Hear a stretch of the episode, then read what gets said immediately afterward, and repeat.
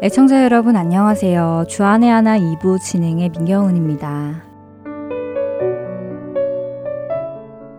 언젠가 대만의 중년 영화 배우 이천주라는 분의 짤막한 동영상을 본 적이 있습니다. 대만의 아카데미 상의를 할 수 있는 금종상 시상식에서 나무주연상 수상을 하며 수상 소감을 전하는 영상이었는데요.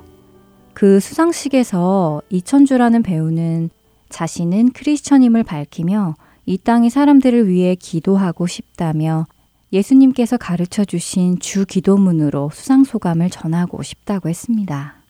그리고는 당당하게 주 기도문을 외우며 하나님의 이름을 찬양했는데요. 저도 그분의 수상소감을 들으며 큰 감동을 받았습니다. 사실 대만 국민의 70%가 전래 종교를 믿고 있으며 무종교인들도 20%가 넘고 개신교 성도들은 인구의 약 3.5%로 아주 적다고 하는데요. 그런 상황에서 대만 TV에 나와 공식적으로 자신이 그리스도임을 밝히고 주 기도문으로 대만인들을 위해 기도해 준 그분의 모습이 참 인상적이었습니다. 그리고 이 감동은 저뿐 아니라 대만의 그리스도인들에게도 주어진 것 같은데요. 이런 모습에 대만의 크리스천들이 큰 용기를 얻었다고 합니다. 그동안 숨어 지내던 크리스천들이 나올 때가 되었다며 세상으로 나가자 하는 움직임까지 일어났다고 합니다. 그런데 얼마 전 이 이천주라는 분이 한 교회에서 간증하는 짧은 동영상을 또 보게 되었습니다. 지난 금종상 시상식에서 주기도문으로 소감을 전한 후에 자신에게 있었던 일을 간증하는 영상이었지요. 금종상 시상식에서 주 기도문으로 소감을 전한 후 그에게는 어떤 일이 일어났을까요? 먼저 첫 찬양 함께 들으시고 계속해서 말씀 나누겠습니다.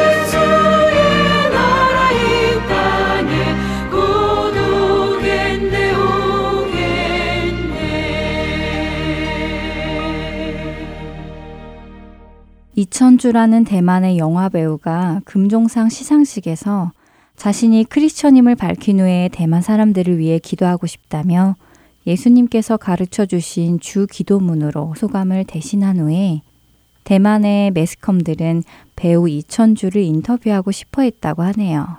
그래서 다음날 대만의 많은 기자들이 이천주라는 배우를 찾아와 어떤 마음으로 주 기도문으로 금종상 수상소감을 전하게 되었느냐고 물었답니다. 그때 이천주라는 배우는 이렇게 답했다고 하네요.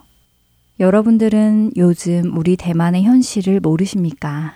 각 정당은 서로 싸우고, 마약이 범람하고, 동성 결혼이 합법화되고, 이천주라는 배우는 대만이라는 나라가 진심으로 걱정이 되고 있었던 것이었지요. 사회가 혼란스럽기 때문에 이 나라를 위해 기도하는 것은 당연하다는 것이 그의 입장이었습니다. 그런데 그가 대만의 현실, 즉, 정당이 서로 싸우고 마약이 사회적으로 문제가 되고 하는 부분을 이야기할 때에는 가만히 있었던 기자들이 동성 결혼에 대한 이야기를 했을 때에는 손을 들고 질문을 했다고 하네요. 동성애가 무슨 문제가 있다는 것이냐는 말이었지요. 이천주라는 배우는 동성애가 무슨 문제냐고 묻는 기자들에게 자신의 신앙에 근거한 답을 해주었다고 합니다. 자신의 신앙과 동성애는 충돌한다는 사실을 말이지요. 그의 이런 신앙에 근거한 동성애에 관한 생각은 대만 매스컴에서 대서특필되었고 각종 언론과 사람들은 그를 향한 비판과 질책을 하였다고 합니다. 대만의 빛이라고까지 불리던 그는 하루 만에 대만에서 가장 욕을 많이 먹는 사람이 되었다고 합니다. 대만은 이미 얼마 전 아시아에서는 처음으로 동성 결혼을 합법한 나라이기에 동성애와 동성 결혼을 죄라고 공개적으로 말하는 사람은 거의 볼 수 없는 실정이었던 것 같습니다. 그런 시점에서 이천주라는 국민 배우의 발언은 대만 전체를 충분히 혼란에 빠뜨릴만 했겠지요. 이천주라는 이 배우는 이 일 이후로 힘든 시간을 보냈다고 하네요. 대만인들의 공격 대상이 되었기 때문인데요. 하지만 그는 그 힘든 시간 동안 다시 한번 자신의 신앙을 생각해 보게 되었다고 영상에서 말했습니다. 그리고는 결론을 얻었다고 하는데요. 그 결론은 또 한 번 이런 인터뷰 상황이 온다 할지라도 나는 역시 동일한 말을 할 것이다 라는 결단이었습니다. 왜냐하면 자신의 고백은 사람이 아닌 하나님께 기쁨이 되기를 소망하는 마음에서 나온 것이기 때문이라고 했습니다. 하나님께서 원하신다면 사람에게 미움을 받는다 하더라도 두려워하지 않겠다고 했지요. 그의 간증을 보며 그리스도인이라면 무엇에 더 중심을 두고 살아야 할지를 생각해 보게 되었습니다.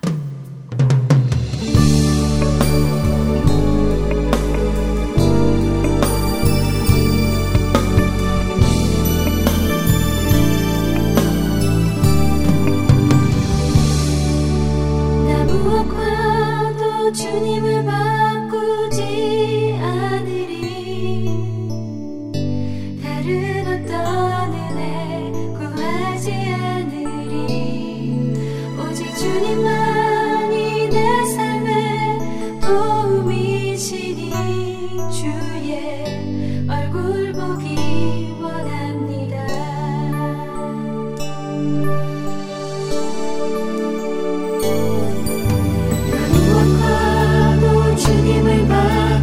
바꾸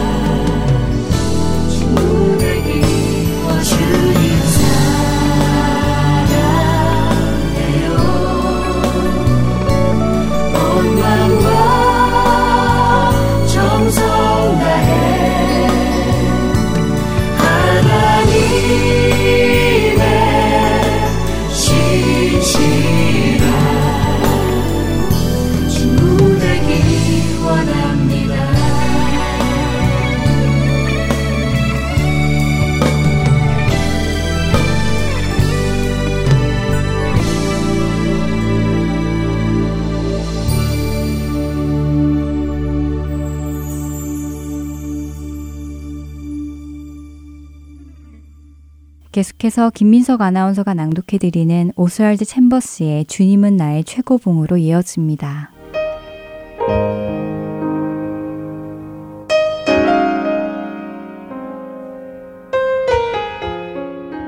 예수께서 즉시 제자들을 재촉하사 자기가 무리를 보내는 동안에 배 타고 앞서 건너편 벳세다로 가게 하시고 마가복음 6장 45절의 말씀입니다.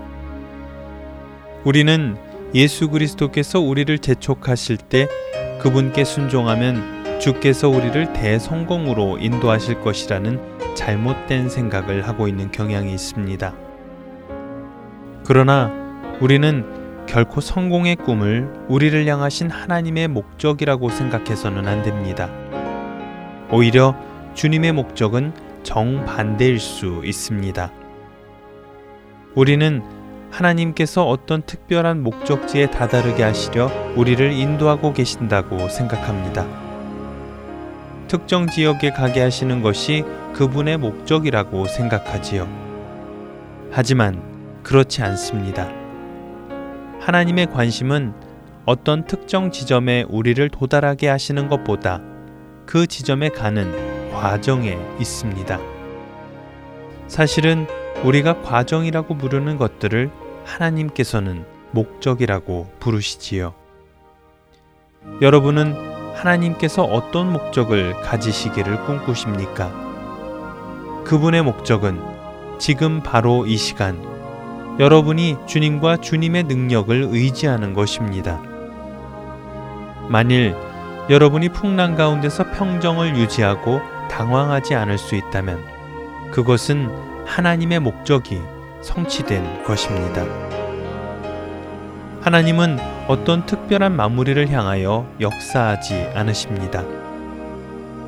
그분의 목적은 그 과정입니다. 해변도 보이지 않고 성공도 목적지도 없는 가운데서 단지 풍랑이를 걷고 계시는 주님을 보며 완전한 확신 가운데 머무는 것이 우리를 향한 하나님의 목적입니다. 하나님을 영화롭게 하는 것은 과정이지 결과가 아닙니다. 하나님의 훈련은 지금 받아야 하는 것이지 나중에 받으려고 하면 안 됩니다.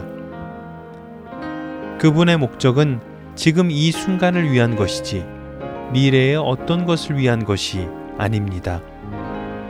우리의 순종에 어떤 일들이 뒤따를지는 상관할 필요가 없습니다. 그것에 마음을 쓰다 보면 잘못되게 됩니다. 사람들이 훈련 또는 준비라고 말하는 것을 하나님께서는 목적이라고 부르십니다. 하나님의 목적은 지금 내 삶의 혼돈 가운데 주께서 그 위를 걸으실 수 있으심을 나로 보게 하시는 것입니다. 만일 우리가 이것 외에 다른 것을 더 보려고 한다면 우리는 당면한 현재에 충분한 주의를 기울이는 것이 아닙니다. 우리가 순종이 목적이란 사실을 깨달을 때 다가오는 모든 순간마다 더없이 귀하게 될 것입니다.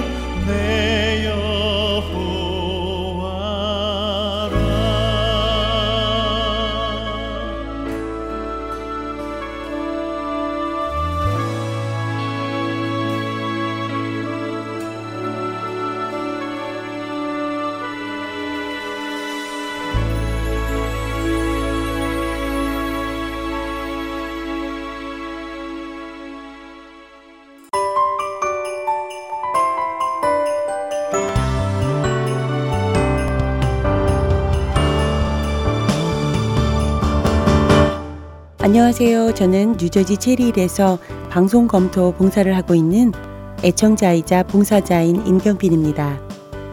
허젠 서울 복음방송에서 1년에 한 번 실시하는 애청자 설문조사 아시죠? 저희 같은 애청자들의 의견이 프로그램을 만드는데 큰 도움을 준다고 하더라고요. 우리들의 참여가 하트앤서울 복음선교의 방송을 만드는데 큰 도움을 줄 수 있다니 얼마나 기쁜지 모르겠습니다. 여러분들도 함께 참여하셔서 영혼을 살리고 세우는 이 귀한 방송에 도움을 주시면 좋겠습니다. 설문조사에 참여는 여러분 댁으로 보내드린 설문지를 통해서 혹은 www.heartandsoul.org 홈페이지를 통해 하실 수 있답니다. 혹시 설문지가 필요하신 분들은 언제든지 사무실로 연락하시면 보내드린다고 하네요. 연락하실 번호는 602-866-8999입니다. 작성하신 설문지는 함께 보내드린 봉투에 넣어서 보내주시면 되고요. 봉투가 없으신 분들은 12802 North 28th Drive, 피닉스, 아리조나 85029로 보내주시기 바랍니다. 이번 애청자 설문조사는 11월 15일까지 진행되오니 예수님을 사랑하시는 여러분들의 많은 참여를 부탁드립니다.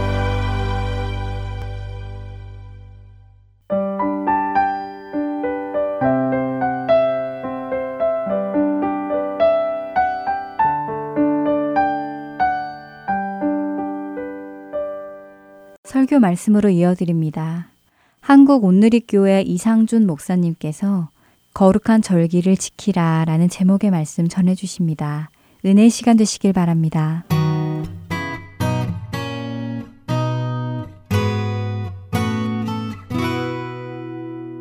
신명기 16장은 절기에 관한 규정입니다.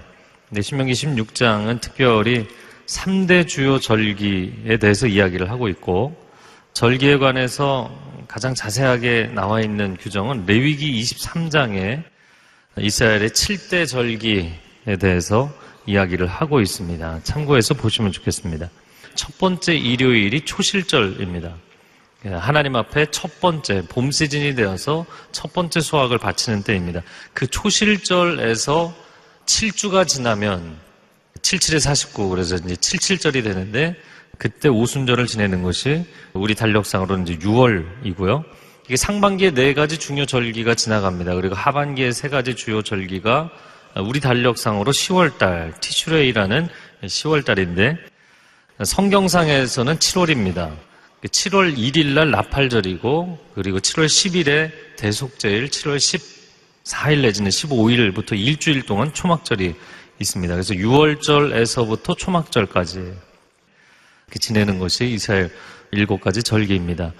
첫 번째 6월절 좀 정리가 필요해서 출애굽 때 어린 양의 피로 사람들이 죽음을 넘겼습니다. 그래서 예수 그리스도의 죽음을 의미합니다. 아, 무교절은 누룩 없는 빵으로 세속적이지 않은 순전한 그리스도와의 교제 그리고 세 번째 초실절 첫 보리수학의 첫 열매를 드리는 것인데 바로 부활의 첫 열매가 되신 그리스도를 상징합니다. 77절 오순절 맥주절이라고도 부르는데 상반기 여름 추수를 마치고 하나님께 감사를 드리는 바로 이 오순절에 그리스도의 영이신 성령 강림이 있었죠. 그리고 이제 후반부로 가서 나팔절 새해 첫날이라고 써놓은 것은 오늘날 현대 유대력에서는 이게 새해 첫날입니다. 그래서 그때 양강나팔을 불러서 하나님의 백성들을 모으죠. 그리스도의 재림 때 나팔 소리와 함께 임하시는 주님. 대속제일은 전 국가적인 회개 금식을 선포하는 날입니다. 그리스도의 속죄를 의미하고요. 마지막 초막절은 장막절 내지는 수장절이라고 부릅니다. 가을 추수이자 1년 추수의 제일 마지막이면서 광야 여정 때 그들이 텐트를 치고 지냈던 그 장막을 경험합니다. 그래서 영원한 하늘나라의 장막 속으로 들어가는 그리스도의 나라를 의미합니다. 네, 일곱 가지를 보았고요. 자, 이제 세 가지 오늘 본문에 나오는 3대 절기를 보도록 하겠습니다. 첫 번째는 여호와의 유월절을 기념하라. 아, 오늘 본문의 1절 말씀을 같이 읽어보겠습니다. 너희 하나님 여호와의 유월절을 기념하라. 아비벌에 그분이 너희를 밤중에 이집트에서 이끌어내셨기 때문이다. 자, 절기는 우리식으로 표현하자면 이스라엘의 명절이다. 이렇게 생각하시면 되겠어요. 우리나라에서 크게 두 가지 지키는 명절이 뭔가요? 설날과 추석이죠. 그 설날에서 추석까지 이렇게 생각한다면 이스라엘 사람들은 뭐겠어요? 6월절에서 마지막 초막절이죠. 6월절과 초막절이 우리의 설날과 추석 같은 개념입니다. 자, 그런데 절기와 명절은 상당히 유사한 것 같지만 차이점이 있습니다. 첫 번째는 절기는 여호와께서 정하신 거예요. 명절은 사람들이 살다가 어 이때가 중요 시즌이니까 사람이 정한 것이지만 이건 하나님이 정해 주신 것입니다. 또 명절은 사람들끼리 모여서 즐기는 것이지만 절기는 하나님 앞에 드리는 예배의 차원입니다. 두 번째, 절기는 사건 전에 제정이 되었습니다. 그러니까 살아보니까 이 시즌이 모두가 공감하는 중요한 시즌이라서 명절로 정한 것이 아니라 하나님이 그 일이 일어나기 전에 제정해 주신 거예요. 6월절의 경우도 6월절 사건이 일어나기 전에 하나님이 그런 일이 있을 거니까 이렇게 앞으로 절기를 지켜라. 그래서 정해 주신 거예요. 오늘 본문에 나오는 신명기 16장, 레위기 23장에 나오는 모세 오경의 이 7절기, 3대 절기도 가나안 땅 약속의 땅에 들어가기 전에 이미 정해 주신 거예요. 그러니까 명절은 과거를 추억하고 감사하는 개념이 강하지만 절기는 그것뿐만 아니라 미리 우리의 앞길을 인도하시는 하나님에 대한 믿음의 고백. 할렐루야. 이 두 가지 측면이 다 있다는 거예요. 자, 1절에 우리가 보니까 아비벌에 지키라. 6월절은 아비벌 14일에 지냅니다. 아비벌은 현대력으로는 4월이지만 이스라엘 사람들에게는 하나님께서 이때를 정월로 지켜라. 그럼 왜 하나님께서 그 날을 특별히 그 달을 정월로 지키라고 하셨는가? 왜냐하면 그들이 출애굽하던 날 그들은 완전히 새로운 민족으로 거듭났기 때문이에요. 여러분 만약에 이 6월절이 없었다면 출애굽도 불가능했고 이스라엘 자체의 존재가 불가능했던 것이죠. 6월절이라는 절기는 이스라엘 사람들, 유태인들에게만 적용되는 것이 아니라 크리스찬으로서 우리의 신앙의 여정에서도 6월절을 통과하지 않으면 예수 그리스도의 보혈로 죄 씻음을 받고 하나님 자녀가 되지 않으면 신앙 여정은 시작조차 하지 못하는 것이죠. 우리의 시작점입니다. 또 본문의 2절 말씀에 보면 너희 소나 양으로 6월절 제사를 드리라 이렇게 돼 있어요. 아, 하나님께서 히브리인들을 이집트의 종살이에서 구원해 내시고자 할 때 열 가지 재앙을 주셨는데 바로가 꿈쩍도 안 하다가 마지막 열 번째 재앙에서 무릎을 꿇었죠. 모든 집에 장자를 치시는 재앙이었습니다. 그러나 어린 양의 피로 문지방과 문설주에 바른 집은 죽음이 넘어갔어요. 그래서 너물류 너물월 패스오버라는 영어 단어를 써서 이 6월절을 이야기합니다. 자, 그것은 무엇을 의미하는가? 세상 죄를 지고 가는 하나님의 어린 양, 예수 그리스도를 통해서만 오직 구원이 임하는 줄로 믿습니다. 오늘날 인본주의, 다원주의 시대가 되었지만 여러분의 구원의 고백, 구원의 체험은 과연 무엇인가? 여러분 교회에서 그냥 교리를 내가 알기 때문에 아니면 성경의 지식을 내가 얻었기 때문에가 아니라 죽을 수밖에 없는 나를 살려주신 이 생명의 체험, 영적인 체험이 여러분의 구원 체험이 될 수 있기를 바랍니다.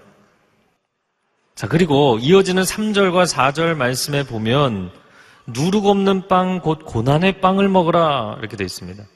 저를 한번 따라해 보세요. 누룩 없는 빵, 고난의 빵을 먹어라. 그리고 사절에 보면 너희 소유물 가운데 누룩 있는 빵이 전혀 나오지 않도록 하라.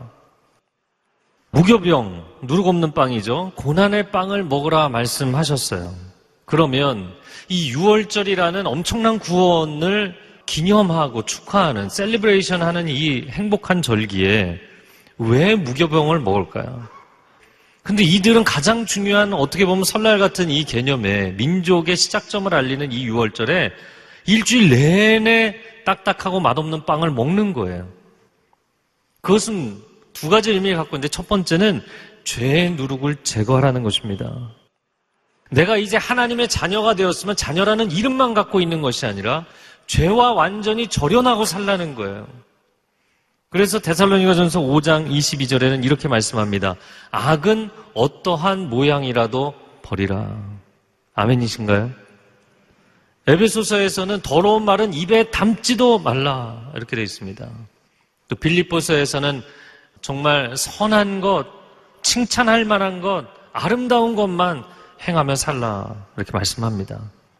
그 새해를 맞이하는 기본적인 사람의 마음인 거죠.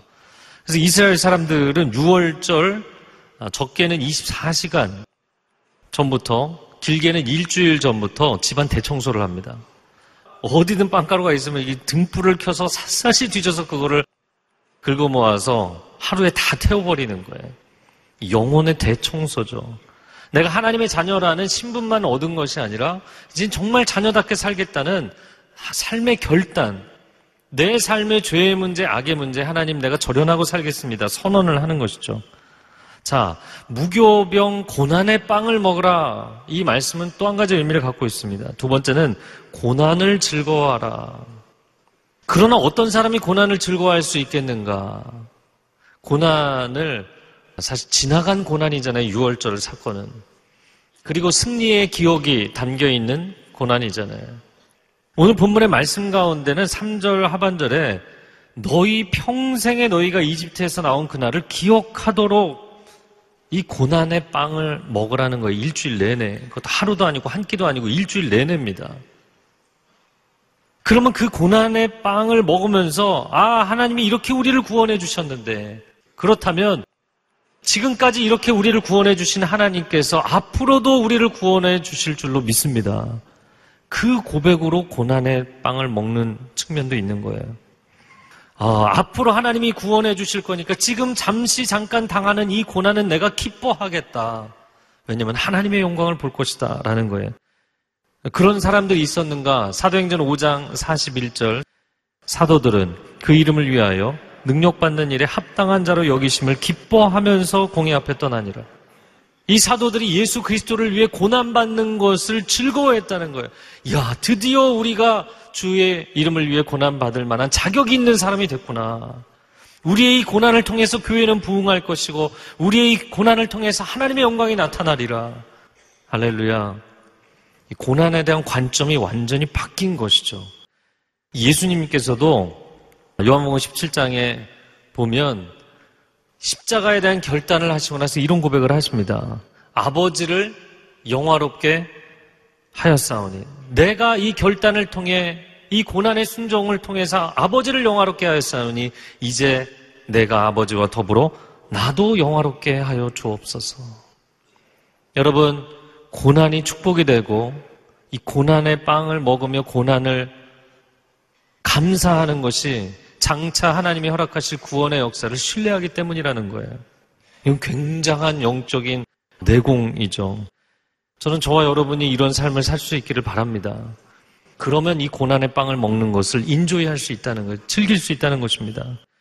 자, 이어지는 5절과 6절 말씀 같이 읽어보겠습니다. 너희는 너희 하나님 여호와께서 너희에게 주신 성에서 6월절 제사를 드리지 말고 그분의 이름을 두실 곳으로 선택하신 그곳에서 그곳에서 드리도록 하라. 바로 성전을 얘기하는 것입니다. 여러분 6월절은 성읍이 아닌 성전에서 드리라는 거예요. 이것의 영적인 의미를 나눈다면 여러분 기억하시기 좋게 구원은 탈출이 목적이 아니라는 거예요. 단순히 exodus가 목적이 아니라 약속의 땅까지 들어가는 것, entrance. 입성이 목적이고 그러면 거기 입성하는 것으로 끝나는 것이 아니라 하나님의 이름을 열방 가운데 높여드리는 영화롭게 하는 것, exaltation. 그분을 찬양하는 것. 거기까지 가야 된다는 것입니다. 왜냐하면 광야 1세대가 아, 이 지긋지긋한 이집트를 벗어났으면 좋겠다. 벗어나긴 했는데 그 다음 비전이 없었어요. 약속의 땅에 대한 믿음이 없었어요. 결국 광야에서 끝났죠. 그리고 광야 2세대는 가나안에 들어가긴 했어요. 약속의 땅에. 그러나 우리가 정말 거룩한 나라를 세우겠다는 거룩한 나라에 대한 비전이 없었어요. 열방의 축복의 통로가 되겠다는 거시적인 비전이 없었어요. 그리고는 거기서 그들도 영적으로 도덕적으로 무너져서 끝납니다. 아직도 우리에겐 달려갈 길이 있고 하나님의 꿈이 있고 하나님께서 우리를 통해서 하시고자 하는 일들이 있다는 거예요. 그 비전을 꿈꿔야만 하나님의 백성들이 살아있게 되고 교회가 살아있게 되고 전 세계에 흩어져 있는 유대인들은 매년 6월절 만찬을 지내면서 가족들과 함께 마지막에 외치는 말이 무엇이냐면 내년 6월절은 예루살렘에서 그들에게는 꿈이 있는 거예요. 그냥 과거의 어떤 역사적인 사건을 추억하는 것으로 끝나는 것이 아니라 비전이 있는 거예요. 7절과 8절 말씀 한번 같이 읽어보도록 하겠습니다. 그 재물을 너희 하나님 여호와께서 선택하신 그곳에서 구워 먹고 아침이 되면 너희 장막으로 돌아가라. 6일 동안은 누룩 없는 빵을 먹고 7일째 되는 날에는 너희 하나님 여호와께 드리는 총회로 모이고 아무 일도 하지 말라. 여러분 구원의 역사는 사람이 아무 할 일 없이 하나님이 주도적으로 완성하시는 줄로 믿습니다. 사실 처음에 모세가 바로에게 찾아갔을 때는 아니 너희가 게을러져서 그러고 노역을 더 부담스럽게 만들어서 이스라엘 사람들이 모세를 막 원망했죠. 왜 괜히 출애굽 프로젝트를 시작해서 우리를 힘들게 하느냐? 여러분 우리가 영적으로 완전히 손 놓고 있다가 내가 하나님의 자녀로 정말 제대로 살아보겠다. 아니면 전혀 신앙생활 안 하고 영적으로 힘들었던 그런 가정 상황에서 내가 신앙생활 해보겠다. 그러면요 반드시 영적 공격이 있습니다. 그리고는 마음에 생각하기를 괜히 내가 이거를 시작했나 라는 생각을 하는 거예요. 아니요. 첫 번째, 두 번째, 세 번째, 결국엔 열 번째 재앙까지 가고 나서야 어둠의 세력이 무릎을 꿇었어요. 여러분, 하나님의 자녀가 되어서 영적인 하나님의 승리를 체험하기까지 타협하거나 포기하지 않고 갈 수 있는 저와 여러분이 되기를 축복합니다. 물론 내가 처음에 시작할 때는 어, 내가 괜한 시작을 해서 고난을 받나 보다. 내가 몸부림쳐서 이 구원을 완성할 것처럼 생각합니다. 아니요. 결국에는 열 번째 재앙 6월절을 통해서 하나님 보여주신 것은 구원은 하나님이 완성하신다는 거예요. 너는 할 일이 없다. 이 구원은 내가 완성한다. 10편 46편 10절 상반절 읽겠습니다. 너희는 가만히 있어 내가 하나님됨을 알지어다. 인간이 몸부림쳐도 죄의 문제 스스로 해결 못합니다. 오직 주 예수 그리스도께서 주권적으로 해결해 주신 것을 우리가 은혜로 받아들이는 것이죠. 자, 두 번째 3대 절기는 오순절입니다. 9절, 10절 말씀인데요. 제가 읽어보겠습니다. 7주를 세는데 너희가 곡식에 낫을 대는 그날부터 7주를 세라. 그래서 10절 하반절에는 여호와 앞에서 77절을 지키라. 6월절 이후에 첫 번째 일요일이 초실절이라고 했죠. 이 초실절은 긴 겨울이 지나면서 우리는 여름이 우기지만 이스라엘은 팔레스타인은 겨울이 우깁니다. 그래서 비를 잘 머금고 첫 번째 열매, 보리수학의 첫 열매를 드리는 것이 초실절입니다. 그런데 그 초실절이 6월절 이후에 첫 번째 일요일이잖아요. 일요일이라는 것은 토요일 다음 날이기 때문에 안식일인 토요일, 안식 후 첫날이죠. 예수님께서 십자가를 지신 것이 6월절이고, 그리고 예수님이 부활하신 때가 언젠가요? 안식 후 첫날이죠. 그래서 초실절 바로 그날에 예수 그리스도께서 부활하심으로 부활 생명의 첫 열매가 되신 줄로 믿습니다. 그럼 이 기간이 왜 중요한가? 가나안 땅의 7대 소산물이 풍작이 되느냐 흉작이 되느냐를 결정하는 것이 바로 이 7주간의 기후라는 거예요. 그래서 곡식으로는 보리와 밀, 과실로는 포도와 무화과와 올리브, 석류 대추하자. 이런 이 과실과 곡식이 과연 어떻게 되느냐? 바람이 두 종류의 바람이 부는데 지중해에서 불어오는 바람은 비구름을 동반하는 것이고요. 남동풍, 아라비아 반도에서 오는 열풍, 시로코 열풍이라고 하는 아주 뜨거운 바람입니다. 그런데 이쪽 뜨거운 바람이 많이 불면 과실이 당도가 높게 연그는데 상당히 도움이 되고 이 비구름을 동반한 북서풍이 불어오면 밀추수에 도움이 되는 거예요. 그러면 도대체 어느 쪽을 선택해야 되느냐? 아, 그런데 책에 보니까 해답이 하나 나오더라고요. 그 7주 동안 앞부분에는 비구름이 좀 오고 뒷부분에 뜨거운 열풍이 많이 불수록 양쪽 다 잘 된다. 그러면 그 50일을 우리에게 어떻게 사용하게 하셨는가? 예수님께서 제자들에게 40일 동안은 하나님 나라에 대해서 말씀 강의를 집중적으로 해주셨어요. 여러분, 말씀이 얼마나 중요하냐면 3년 동안 예수님이 주로 하신 사역은 기적이 아니라 말씀을 가르치신 내용이었고요.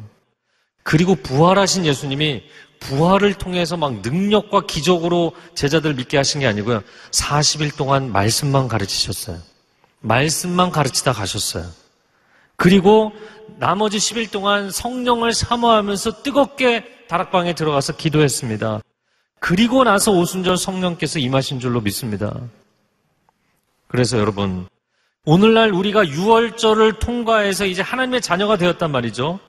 그런데 하나님의 자녀라는 그냥 타이틀뿐만 아니라 정말 영적인 풍성한 열매를 맺으려면 반드시 두 가지 요소가 필요한데 말씀과 성령입니다.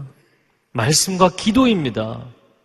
이것을 채워야만 영적으로 열매 맺는 삶이 되는 거예요. 초신자들이 이 시즌을 잘 보내는 것이 중요합니다. 7주간으로 절기상 나타나 있는 그때를 어떻게 보내느냐가 중요해요. 11절 말씀 같이 읽겠습니다. 그분이 당신의 이름을 둘 곳으로 선택하신 그곳에서 기뻐하되 너와 내 아들 딸들과 내 남종들과 여종들과 내 성안의 레위 사람들과 너희 가운데 사는 이방 사람들과 고아들과 과부들과 함께 즐거워하라.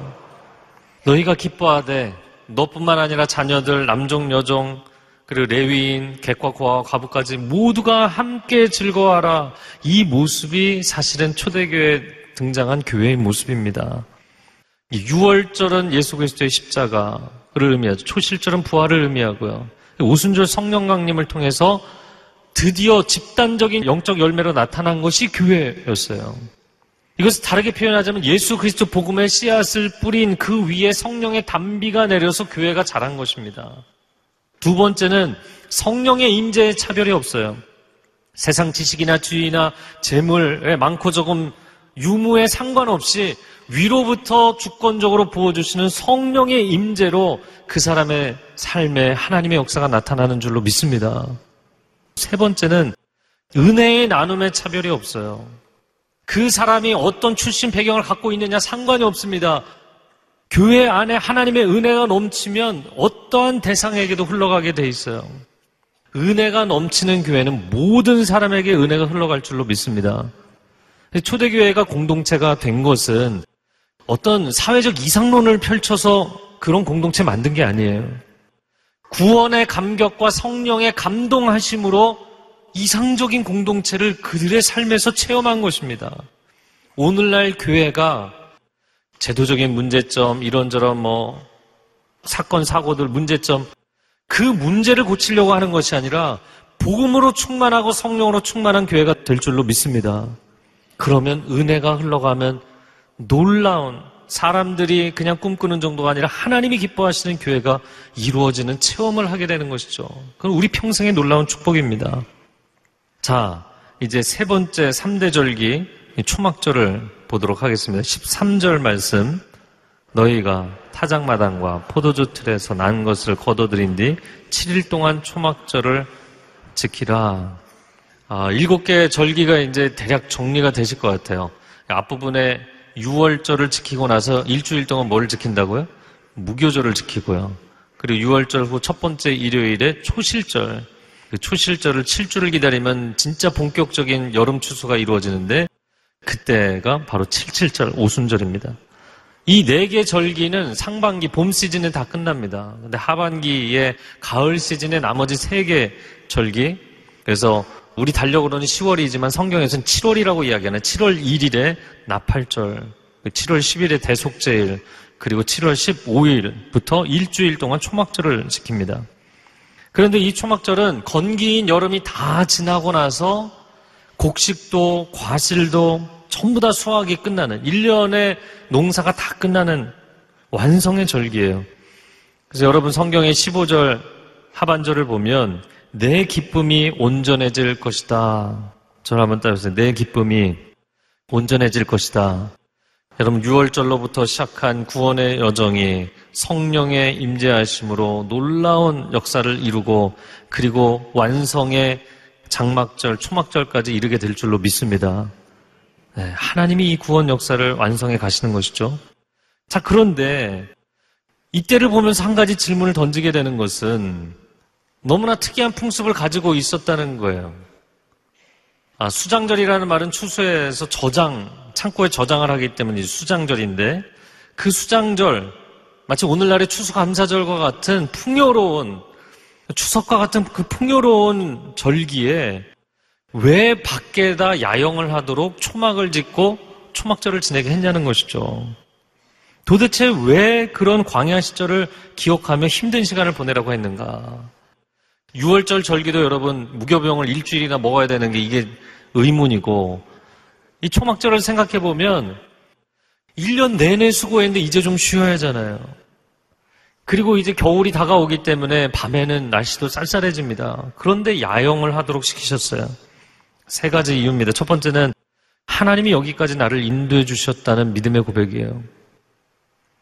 내가 열심히 일하고 수고하고 땀 흘려서 얻은 것이지 내 배를 두드리면서 살면 사람이 하나님 바라보지 않아요. 그 가장 만족스러운 순간에 노숙을 시키시는 거예요. 야영을 시키시는 거예요. 너희의 인생이 원래 어디서 시작했는지 아느냐? 정말 힘들고 가난하고 아무런 도움을 얻을 수 없을 때 내가 너를 광야에서 먹이고 입히고 너를 살렸다. 할렐루야. 여러분, 최고의 축복의 순간에 하나님 앞에 최선의 예배를 드리는 삶이 되시기 바랍니다. 두 번째는 인생은 나그네 길이고 순례 길이라는 것을 고백하라는 거예요. 나는 여기 정착했으니까, 어, 나는 집을 샀으니까, 내 자녀들이 이제 성공하고 결혼까지 했으니까, 내 인생은 여기서 이제 완성된 것이다. 아니라는 것입니다.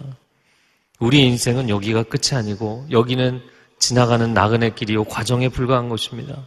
세 번째, 육신 장막을 벗고 하늘의 장막으로 들어가리라. 우리 말씀을 한 구절 읽겠는데 고린도후서 5장 1절 말씀 읽어보겠습니다. 만일 땅에 있는 우리의 장막집이 무너지면 하나님께서 지으신 집, 그 손으로 지은 것이 아니요 하늘에 있는 영원한 집이 우리에게 있는 줄 아느니라. 성을 얻었어요. 밭도 과수원도 얻었어요. 번듯한 집도 세웠어요. 그리고 창고에는 음식을 가득 채웠어요. 그런데 하나님은 집에서 자지 말고 나가서 초막에서 자라고 하십니다. 이게 무슨 얘기인가요? 여러분, 초막의 그 광야 여정을 통해서 약속의 땅, 놀라운 땅에 들어가지 않았습니까? 이 땅이 아무리 좋아도 이 땅은 최종 목적지가 아니기 때문에 천국을 소망하며 살라는 것입니다. 하늘의 하나님께서 영원토록 예비하신 하나님의 장막을 사모하며 살라는 것입니다. 함께 기도하겠습니다. 기도할 때 하나님 인생의 고난 가운데 지쳐 있는 사람들 그 고난이 하나님의 승리의 전조가 되어서 고난마저도 감사하고 찬양할 수 있는 영적인 힘을 우리에게 허락하여 주시옵소서. 너무나 많은 복을 받고 부유해졌기 때문에 오히려 안일해진 마음들이 있다면 다시 초막을 세우고 하나님 앞에 무릎을 꿇고 인생의 비전을 구하며 나아가는 하나님의 사람들이 되게 하여 주옵소서. 이 모든 구원의 여정 가운데 하나님이 시작하시고 하나님 완성하실 줄로 믿습니다. 사랑하는 주님 감사합니다. 믿음의 주여 온전케 하시는 주님. 이 믿음 시작하신 분도 주님이시고 이 믿음을 완성하실 분도 주님이십니다. 이 믿음의 여정을 이끌어 가실 분이 주님이십니다. 말씀으로 충만케 하시고 성령으로 충만케 하여 주시고 고난도 뚫고 나갈 수 있게 하여 주시고 풍요 가운데 안일함에 빠지지 않게 하여 주시고 주님 앞에 서는 그날까지 이 구원을 아름답게 완성하실 주님과 동행하며 온전히 주와 함께 이 길을 가게 하여 주시옵소서. 사랑하는 주님, 일곱 가지 절기, 3대 절기를 통하여서 우리의 삶에 말씀하시는 줄로 믿습니다. 우리에게 영적인 절기로 우리를 초대하실 때 순종하는 하나님의 사람들이 되게 하여 주옵소서. 고난을 두려워하지 않게 하여 주옵소서. 풍요 속에 무너지지 않게 하여 주옵소서. 평생을 하나님과 신실하게 동행하는 사람들이 되게 하여 주옵소서. 이 구원 완성하실 주님을 신뢰하고 감사드리며 예수 그리스도의 이름으로 기도합니다. 아멘.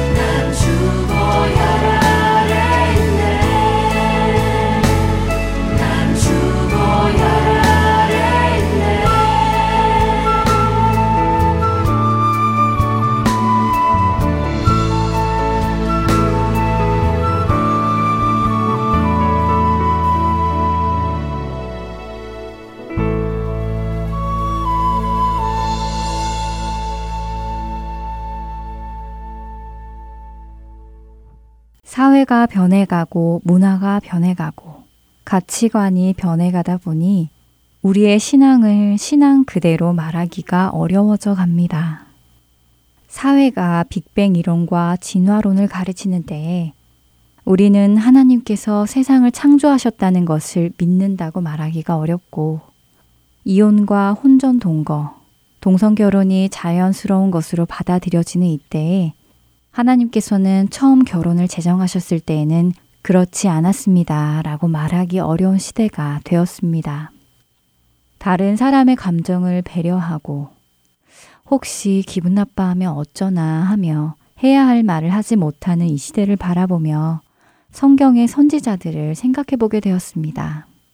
만일 선지자들이 문화 때문에 가치관 때문에 사람들의 감정을 배려해서 하나님의 말씀을 전하지 않고 마음속에만 담아두었다면 어떻게 되었을까요? 죄의 길에서 돌이키라. 어찌하여 죽고자 하느냐는 하나님의 마음을 전하지 않았다면 어땠을까요? 만약 그랬다면 우리에게까지 복음은 전해지지 못했을 것입니다. 우리는 그냥 그렇게 우리의 죄 속에서 죄가 무엇인지도 모르고 왜 죽는지도 모르며 죽어가야 했을 것입니다. 그러나 어느 누군가는 죄에서 죽어가는 사람들을 극률히 여기고 그들을 사랑하여 하나님의 말씀을 전했기에 우리 마음에 찔림이 생겼고 죄를 깨닫게 되었고 그리스도의 십자가 앞에 나아가게 되었습니다. 오늘 우리는 우리를 구원하신 하나님의 그 말씀을 전하고 살아가는지요. 혹시 사람들의 눈치 때문에, 체면 때문에 괜히 말했다 미움을 살까봐, 욕설을 들을까봐 마음에만 품고 입으로는 증거하지 못하고 있지는 않은지 생각해 봅니다. 그러나 이천주라는 대만의 배우의 말처럼 우리의 고백은 사람이 아닌 하나님께 기쁨이 되기를 소망하는 마음에서 나와야 할 것입니다. 하나님께서 원하신다면 비록 그 일이 우리로 사람들로부터 미움을 받게 한다 하더라도 두려워하지 말고 해야 할 것입니다. 끝으로 갈라디아에서 했던 사도 바울의 고백을 읽어드리며 오늘 주안의 하나 2부 마치도록 하겠습니다. 갈라디아서 1장 10절에서 12절의 말씀입니다. 이제 내가 사람들에게 좋게 하랴 하나님께 좋게 하랴 사람들에게 기쁨을 구하랴 내가 지금까지 사람들의 기쁨을 구하였다면 그리스도의 종이 아니니라. 형제들아 내가 너희에게 알게 하노니 내가 전한 복음은 사람의 뜻을 따라 된 것이 아니니라. 이는 내가 사람에게서 받은 것도 아니요 배운 것도 아니요 오직 예수 그리스도의 계시로 말미암은 것이라. 다음 한 주간도 하나님을 기쁘시게 하기 위해 우리에게 주어진 사명을 감당해 나가시는 저와 여러분이 되시기를 소망하며 지금 이 시간 마치겠습니다. 지금까지 2부 함께 해주셔서 감사드리고요. 저는 다음 시간에 만나겠습니다. 안녕히 계세요. 나 주님의 기쁨 되기 원하네 내 마음을 새롭게 하소서 새 부대가 되게 하여 주사 주님의 빛 비추게 하소서.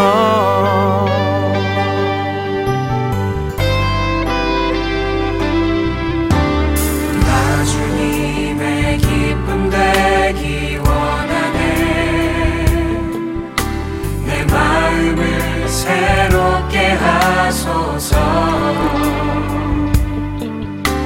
새 부대가 되게 하여 주